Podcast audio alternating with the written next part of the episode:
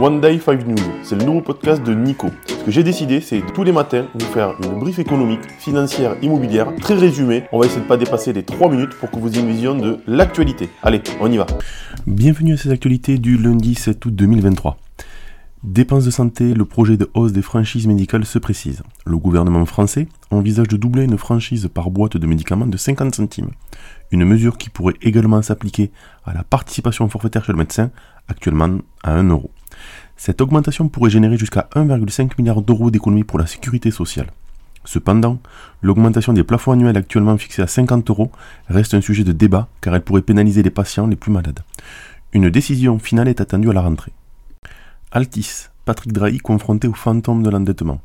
Patrick Drahi, à la tête d'Altis, est confronté à un défi de taille, rembourser une dette colossale de près de 60 milliards d'euros. La situation est d'autant plus tendue qu'une affaire de corruption au Portugal, impliquant son bras droit, Armando Pereira, a ébranlé la confiance envers Altis. Plusieurs responsables du groupe ont été suspendus suite à cette affaire, et le fisc portugais continue d'enquêter sur Pereira. Le numéro 2 du groupe est soupçonné d'avoir surfacturé Altis des prestations réalisées par ses propres sociétés dans un contexte d'évasion fiscale entre Madère, Dubaï et le Portugal. Quatre leçons tirées de l'été record pour les compagnies aériennes. Malgré les bénéfices records annoncés par presque toutes les compagnies aériennes pour le premier trimestre, la plupart n'ont pas encore retrouvé leur niveau de trafic d'avant-crise. L'été a toutefois permis de redistribuer certaines cartes. Par exemple, Lufthansa a annoncé des résultats records pour la deuxième trimestre, les meilleurs de l'histoire du groupe avec un excédent brut d'exploitation de 1,1 milliard d'euros et une marge de 11,6%. Malgré la hausse des prix, la demande de voyage reste forte et les résultats de la période estivale devraient être similaires pour les principaux acteurs du ciel européen. CAC 40, record de profit mais croissance en berne.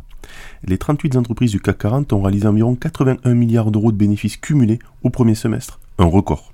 Cependant, la dynamique s'essouffle avec une croissance de seulement 7% par rapport aux 6 premiers mois de 2022.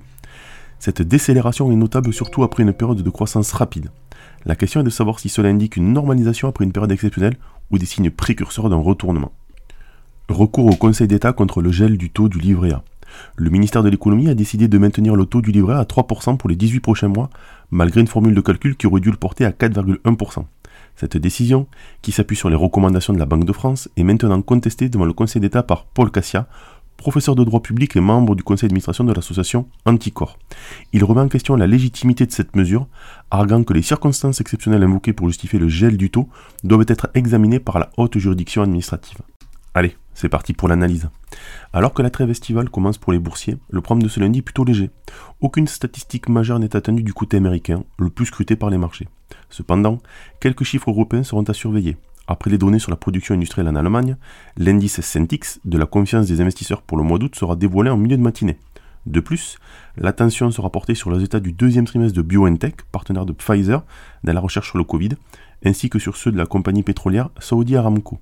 Enfin, le déroulement des missions d'obligation d'échéance multiples pour un montant total de 103 milliards de dollars sera suivi de près tout au long de la semaine, car il pourrait renforcer les rendements obligataires, ce qui serait défavorable au marché des actions. C'est tout pour aujourd'hui, je vous dis à demain, puis je vous souhaite de bonnes vacances.